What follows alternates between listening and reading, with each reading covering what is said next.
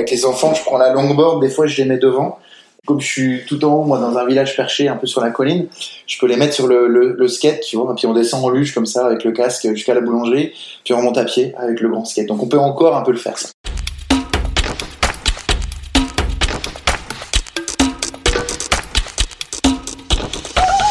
Bienvenue dans Puzzle. Tous les 15 jours, je pousse la porte d'un lieu cher à un artiste pour une visite en sa compagnie.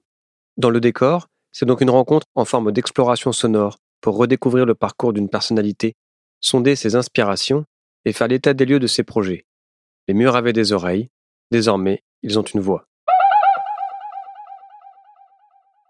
Aujourd'hui, je mets le cap à l'est, direction le petit village de Montfaucon, dans le département du Doubs pour rendre visite à Aldebert, le chanteur pour enfants le plus populaire de France. Depuis plus de dix ans, Guillaume Aldebert mitonne des airs pour les petits sans pour autant les infantiliser. Dans ses enfantillages, vendus à des millions d'exemplaires, il s'adresse aux 5-10 ans, et bien sûr à leurs parents, pour leur parler de leur quotidien d'écolier, de Noël, de l'amour, des super mamies, mais aussi de sujets plus graves, comme la misère ou la condition animale, le tout avec humour, tendresse, second degré et sagesse. Alors Guillaume, en partant de Paris, je fais comment pour venir chez toi? Tu prends un Paris-Besançon, ça fait deux heures. Tu le prends Gare de Lyon. Et de Besançon, tu as 20 minutes pour monter à Montfaucon. Et après, je tombe sur ta maison. C'est un petit village, hein. enfin on est quoi? On est 2000 habitants, tu vois. Mais euh, nous, on est tout au bout, euh, on, est vraiment mitoyen euh, avec la forêt. Et du coup, on est un peu, un peu perdu et c'est agréable aussi ça. Et comment on appelle les habitants de Montfaucon? Les faucons maltais. j'ai grandi là. Moi, je suis né à Paris. Mes parents se sont rencontrés à Montparnasse. Et euh, quand je suis né, très vite, mon père a voulu euh, a voulu mettre au vert. Et puis, il avait trouvé du boulot en tant que dessinateur industriel dans l'Est, dans une boîte euh, qui s'appelle Mati, qui est une boîte de bijouterie par correspondance. Enfin, ils ont aussi des boutiques. Et du coup, il a, il a, il a intégré cette boîte et on est arrivé à Besançon, qui ne connaissait pas du tout. Et puis j'ai grandi ici, quoi, tu vois, à base de comme comme ce que je suis en train de refaire avec mes enfants là, une enfance à base de, de cabanes dans les bois euh, et euh, et de et de et de temps passé euh, à faire des arcs, des épées, à jouer au ninja. Donc ça c'est vraiment une belle enfance, quoi, dans la nature on a quelques chaînes au bout du jardin et du coup il y en a un qui euh, qui se présentait bien pour accueillir un mirador. Donc on a fait un enfin un mirador je te dis ça. Moi je suis bricoleur euh, vraiment même pas du dimanche. C'est c'est vraiment du dimanche fin fin d'après-midi quoi. C'est je suis une catastrophe euh, en tout ce qui est tout ce qui est bricolage. Donc j'ai fait vraiment j'ai juste mis une plateforme tu vois à, à 2 mètres du sol. On s'est fait un petit mirador comme ça. Puis là on a on fait un deuxième étage qui est carrément à 3 mètres 50 et ça nous occupe beaucoup et c'est très agréable de construire des, des, choses comme ça avec ses enfants. J'avais fait une chanson il y a longtemps euh, avant enfantillage euh, entre enfantillage 1 et 2 qui s'appelle Les coups de pied à la lune euh, qui est très inspirée de Tom Sawyer qui est une chanson sur les cabanes dans les arbres justement. Et cette cabane tu dis c'est un mirador donc c'est pour observer quoi les il y a des ennemis en ce moment qu'il faut, faut, faut, faire attention ou c'est pour observer les animaux? Alors dans la tête de mes enfants, il y a des loups, il y a des monstres, il y a des dragons, il y a des ninjas. Mais ouais, on a une vue, on a la chance d'avoir une vue euh, sur euh, toute la vallée, sur le début du Houdou. En fait, donc on voit la Suisse, on voit le Mont Blanc, même des fois le soir. J'ai toujours aimé en fait, gamin, à monter dans les arbres. Et là, du coup, il y a une espèce de transmission euh, de ce plaisir de monter, monter, monter une cabane et puis de se poser, tu vois, avec une grenadine, puis écouter les, le printemps qui pousse, c'est vraiment très agréable. C'est un rapport au temps qui a changé en fait. C'est-à-dire que moi j'ai l'impression qu'on n'est plus dans cette espèce de course effrénée et surtout on n'est plus dans la projection du lendemain et dans la semaine suivante parce qu'on sait que ce sera la même chose. Et quelque part, euh, c'est assez agréable en fait cette sensation. Moi j'ai l'impression d'être euh, en mode euh, insulaire, tu vois, d'être, euh, d'avoir loué une maison et puis d'être dans un une vraie pause. C'est-à-dire que j'ai pris conscience aujourd'hui avec ce confinement que que que que j'arrive que j'arrivais maintenant seulement maintenant à faire une vraie pause, c'est-à-dire euh, une pause pas seulement physique mais mais morale et mentale quoi. Et ça c'était ça c'est vraiment nouveau pour moi. Et tu penses que tu en avais besoin? Ouais, carrément. Je m'en suis aperçu, les enfants m'ont beaucoup renvoyé ça, c'est-à-dire que avec les enfants, on est souvent euh, en train de leur dire attends attends ouais, j'arrive, attends attends attends attends et tu penses à autre chose, tu fais un autre truc et là maintenant on est on est quand on est avec eux, on est vraiment avec eux. Pour avoir ce temps-là, il faut être bien organisé. Il faut presque respecter un emploi du temps euh, au cordeau parfois. Ouais, alors sur le papier, on est au cordeau. après, je te cache pas qu'on a, on a quand même pris un rythme, mais qui est, qui est assez cool. C'est-à-dire que ça se lève 8h30, 9h. Ça petit déjeune jusqu'à, jusqu'à un bon 10h. Tu vois, ça reste en pige. Et puis après, on a des activités avec les enfants. Alors avec ma femme, on alterne les moments où on peut bosser chacun de notre côté euh, entre deux et quatre heures chacun. On échange un peu le, on fait du troc de temps, tu vois, du, troc de temps pour soi. Et le reste, on est avec les enfants, donc soit des devoirs, soit des activités euh, plutôt physiques pour les défouler, c'est-à-dire on fait des courses, des parcours autour de la maison. Euh, nous, on a beaucoup de chance parce qu'on déjà on peut aller dehors, ce qui est une chance incroyable on est euh, dans une prison dorée, hein, on, est, on a une grande maison avec un trampoline, une piscine et tout ça, donc euh, euh, on est vraiment vraiment pas à plaindre. Ça c'est, j'en suis bien conscient par rapport à tous ceux qui sont en appart et ça doit pas être la même. Donc du coup on peut aller dehors, on peut bouger, on a la forêt qui est juste à côté. Dans un rayon d'un kilomètre, on peut tu vois déjà faire des petites balades, donc ça c'est super agréable. Et donc on alterne les activités physiques, sportives et puis des activités plus plus plus intellectuels, bah évidemment les devoirs. Euh, et puis aussi des choses ludiques, des jeux de société. Euh, on, on, se regarde des films ensemble. Et ça, c'est chouette aussi, ces moments. C'est des vrais moments de partage euh, très chouettes. On a regardé le dernier Star Wars. On a re-regardé parce qu'on était allé le voir au ciné. Et euh, on l'a rematé. On a regardé Rogue One aussi, un autre Star Wars qui était, une, il est un peu raide celui-là. Ils ont un peu du mal les enfants. Euh, là, on a attaqué les Gardiens de la Galaxie. Ça, ils ont bien aimé. C'est un, Marvel, hein, mais qui est plutôt sympa. Euh, et puis on a regardé, euh, alors avec avec euh, avec avec la maman, on a regardé Parasite. C'était la Palme d'Or de Cannes que j'avais pas vu, un film coréen qui était absolument exceptionnel. Euh, finalement, on n'a pas tant de temps que ça pour le pour les pour la vidéo. Tu sais, quand on a commencé à parler du confinement, moi je me suis dit, ouais, là, là ça va être l'enfer, on va être sur nos écrans toute la journée, ça va être affreux. Et en fait, pas tant que ça finalement.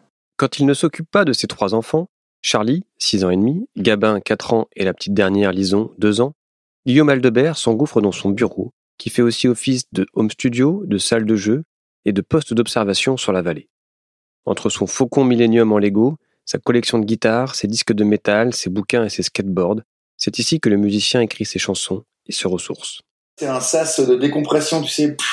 J'ai mis tout, toi, tous mes trucs d'ado attardé qui sont autour de moi et ça me fait du bien. J'ai l'impression d'être vraiment dans, dans mon dans mon enfance, tu vois, plonger dans mon enfance et tout, et ça ça m'aide beaucoup aussi à écrire et à composer, ouais. Au-dessus de ton ordinateur, par exemple, il y a quoi? Il y a mes médailles de foot, tu vois, il y a tous les disques d'or, machin. Ça c'est pour mon ego. et puis euh, là j'ai la famille, euh, j'ai la famille, euh, j'ai des photos de tournée, tu vois, j'ai les enfants. Euh, les trios, Zaz, Tété, Mathias Malzieu, Olivia Ruiz, mon intégrale de Brassens, ici, tu vois. Au-dessus, euh, un coffret collector de Justice for All de Metallica, Arch Enemy, Ozzy Osbourne, Jimi Hendrix, euh, des figurines. Regarde, ça c'est un truc que j'ai retrouvé dans le grenier chez ma grand-mère. Regarde, ça c'est dingue, c'est ma cousine qui m'a filé ça. Regarde ce truc. C'est un certificat de présence à la messe, c'est ouf. Euh, tu vois, ça c'est l'équipe de tournée dans la fin de l'enfantillage 3, mon équipe de techniciens et musiciens, ici. Et puis j'ai beaucoup Brassens, tu vois, qui est là, tac. là j'ai un mur de Stormtrooper on est beaucoup Star Wars aussi à la maison. Euh, ma première pochette de disque du premier album, le premier Olympia, c'est entre Star Wars, euh, du métal, de la chanson française, du classique, du jazz. Il y a Beethoven, là, qui est pronostic, qui était une gravure qui était chez mes parents quand j'étais petit. Mais tu vois, il y, a, il y a mes skates aussi, là. Avec les enfants, je prends la longboard, des fois je les mets devant et on descend comme je, suis tout en haut moi dans un village perché un peu sur la colline je peux les mettre sur le, skate tu vois et puis on descend en luge comme ça avec le casque jusqu'à la boulangerie puis on remonte à pied avec le grand skate. Donc on peut encore un peu le faire ça. Et ce qui est chouette c'est qu'il y a euh, vraiment l'accès au jardin tu vois tout de suite euh, ah voilà Gabin donc euh, qui est là. Salut. Qui fait coucou champion du monde de Molki. Ouais, c'est ici que j'enregistre, euh, j'enregistre tout. Avant, j'étais dans une espèce de cellier avec les machines à laver qui tournaient, donc c'était compliqué. Quand j'ai enregistré, quand j'ai composé Enfantillage 3, et donc là, le, prochain Enfantillage, les prochaines histoires aussi pour euh, Hachette, euh, qui est la maison d'édition pour laquelle j'écris pas mal d'histoires illustrées. tout s'écrit, tout s'écrit ici, quoi. Et même des fois un petit peu dans le jardin, c'est-à-dire que j'enregistre des thèmes, des choses simplement dans le téléphone. Tu vois, je me suis fait un petit coin terrasse dans la forêt et puis après, je maquette plus sérieusement ici. J'ai vu une impressionnante collection de guitares. C'est toutes les guitares que tu as accumulées au cours de ta carrière. Il y a beaucoup de guitares folk, guitare sèche, donc c'est vraiment mon outil de travail principal. Et puis toutes les guitares de mon adolescence, certaines que j'ai rachetées, que je pouvais pas me payer à l'époque quand, quand j'avais 18-20 ans, comme la Gem, la guitare rose, qui est la, la guitare modèle signature Steve Vai, qui est un de mes guitares héros préférés, j'adore. Et, et, du coup, moi j'ai gardé toujours cette passion pour le pour le métal, pour la scène métal. Et donc, euh, de temps en temps, il y a des, tu vois, des, des achats compulsifs où je me dis, waouh, euh, il me faut cette guitare et tout. Il y a même une 7 cordes là ici, la Schecter, pour vraiment faire du, du très très gros métal. Et puis, euh, il y a eu, euh, il y a eu avec Enfantillage des collaborations avec des gens de la scène du métal, la scène métal comme euh, comme Dagoba, Acme, le guitariste de Trust, qui sont venus, qui sont venus dans les morceaux. Et, et voilà, c'est toujours, ça fait partie vraiment de, de, de mon paysage et, de mon, et de mon décorum en fait cette scène métal même si euh, des fois on dit tiens mais tu fais de la chanson pour enfants euh, pourquoi tu écoutes du métal? Ça n'a rien à voir et en fait si je trouve que si je trouve que la il y a beaucoup d'enfance dans le métal euh, euh, je pense souvent à cette interview d'Ozzy Osbourne qui disait euh, quand il a monté Black Sabbath il disait euh, bah, les gens voilà les gens ils aiment bien mater des films d'horreur ils aiment bien se faire peur donc on va faire de la musique qui fait peur on va monter Black Sabbath et il y a ce côté là il y a un côté très enfantin où on se déguise tu sais euh, pas toute la scène métal, mais il y en a, il y en a beaucoup qui font ça et moi j'aime bien. Il y, a, un côté très, euh, très théâtral en fait, qui me plaît beaucoup. T'as combien de guitares là? T'en as beaucoup quand même là. T'as une collectionnite un petit peu ou pas? Un petit peu, ouais. j'ai, ouais, ouais. Le problème c'est que j'ai tendance à aller. En plus, je suis gaucher, tu sais, donc c'est très difficile à vendre des guitares gauchers. Euh, et du coup, je les, je les garde. Bon, là, je vais me calmer hein, parce que là, il y, a vraiment de quoi faire. Euh, je sais pas, je dois en avoir une vingtaine. En plus, j'ai récupéré toutes celles qui étaient dans le tourbus de la tournée, puisque la tournée là est vraiment en stand-by. Donc euh, j'ai tout, tout récupéré à la maison. Ouais, tout est là. Ouais. Tu joues sur quelle guitare en ce moment? Alors moi, je, suis beaucoup sur les Martin celle-ci, par exemple.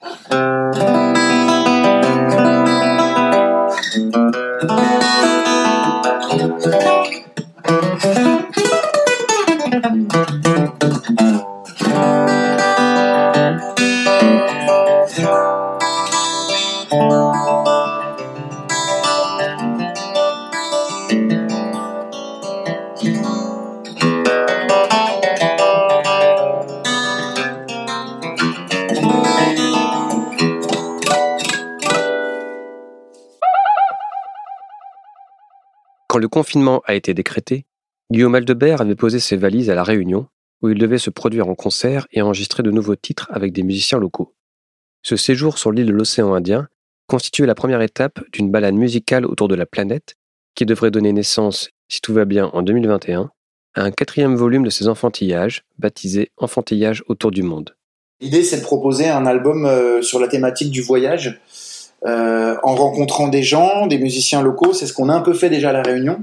On a rencontré Gramuncello, qui est un peu le, papa du Maloya, qui est le blues un peu des esclaves de là-bas, euh, qui est un peu le, le compay segundo de la Réunion. Donc on a enregistré avec lui, avec des musiciens à lui. On a trouvé d'autres musiciens, des choristes, euh, un bassiste aussi de là-bas. Et on a on a fait une chanson. Euh, dans l'esprit du Maloya, quoi, avec cette pulsation si particulière qui est hyper dure à intégrer, j'ai eu beaucoup de mal. Mais c'est ça qui est intéressant. Donc voilà, l'idée c'est de faire un enfantillage 4 qui sorte un petit peu des sentiers battus et, et c'est aussi pour me sortir moi de ma zone de confort d'écriture, puis toujours, tu vois, de faire la même recette. On devait faire Vietnam, euh, Hong Kong, la Corée, l'Australie, la Roumanie et la Nouvelle-Calédonie. Donc tout ça, ça va être reporté à septembre. On va essayer d'enregistrer à Nashville, tu vois, on pense à, à, des musiciens country pour enregistrer, donner cette couleur particulière. On va, on va aller en Amérique du Sud, on va aller en Afrique évidemment. Et puis on a des projets aussi euh, euh, en, dans les pays du Nord euh, avec euh, ben, un, un, groupe de, de métal euh, de violoncellistes qui s'appelle Apocalyptica, je sais pas si tu connais, qui a un, un, un line-up avec quatre violoncellistes. Ouais, c'est des violoncellistes et un batteur et on a une chanson avec euh, qui devrait se faire avec la, un invité qui est la voix française de Stallone un comédien qui s'appelle Alain Dorval et qui va jouer un monstre en fait dans une chanson qui s'appelle Le Monstre et on aimerait bien donner une couleur. Voilà, c'est pour l'instant c'est des projets, des choses qui sont en cours, on ne sait pas du tout comment ça va se faire. C'est très compliqué à mettre en œuvre, mais voilà. Je crois que j'ai 11 titres. Je vais essayer d'en faire euh, au moins une vingtaine, tu vois. Pour euh, il y a des choses qu'on pourra pas faire, euh, il y a des pays dans lesquels on pourra pas aller, donc on va déjà en plus avec cette histoire de Covid, ça nous met des, pas mal de bâtons dans les roues. C'était vraiment pas l'année pour faire le tour du monde. Bon voilà, c'est comme ça. Mais euh, écoute, on va, on va, on va décaler les choses, puis on devrait y arriver.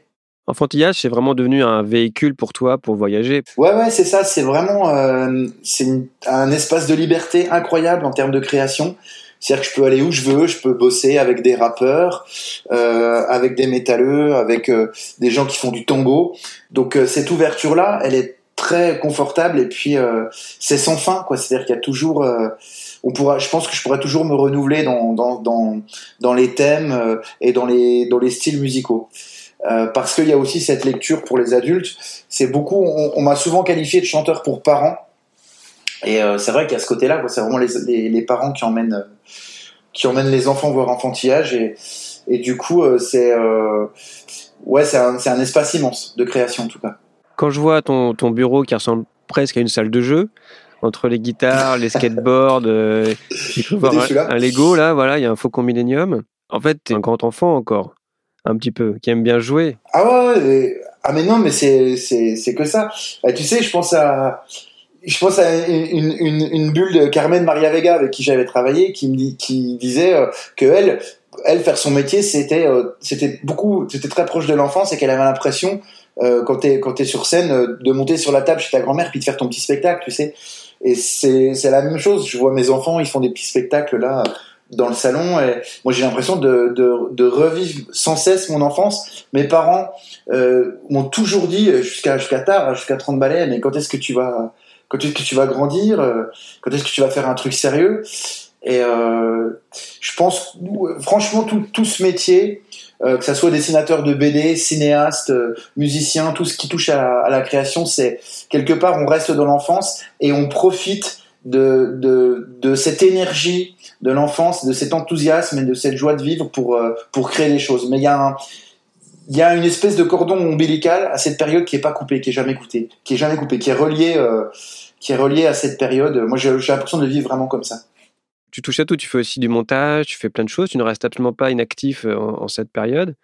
Est-ce que c'est pas un peu toi l'hyperactif que tu, que tu chantes dans une de tes chansons? Moi j'ai toujours eu besoin de, de faire plein de choses. Euh, Peut-être que parce que j'ai peur de me retrouver avec moi-même, mais euh, mais ouais ouais c'est là aussi c'est très enfantin quoi du coup ça je me, sens bien avec mes enfants et j'ai toujours des idées toujours des trucs là je fais comme tu disais mes petits montages euh, avec les copains là j'ai le troisième épisode qui est en cours tu vois avec Trio, euh, avec euh, le Sylvain des Boulevards Déserts, il y a Amélie Crayon aussi dans cet épisode.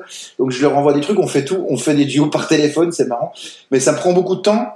Et mais ça, ça, aussi, je l'ai complètement intégré à mon métier. Quand, quand je te disais que j'étais à Paris, quand j'étais étudiant, j'avais fait une école de photo, il y avait beaucoup de vidéos aussi.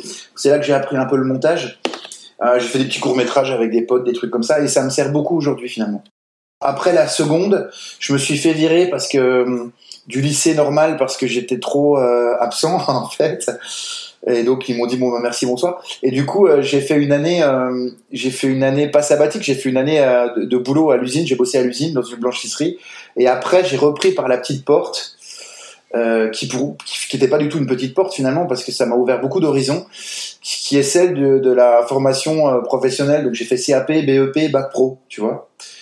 Et euh, cette façon d'enseigner, pour moi, elle a, ça a été une révélation totale. C'est-à-dire que j'étais j'étais avec des profs qui étaient euh, des photographes, des vidéastes, euh, des ingé-sons, des dessinateurs, et donc qui étaient des gens passionnés.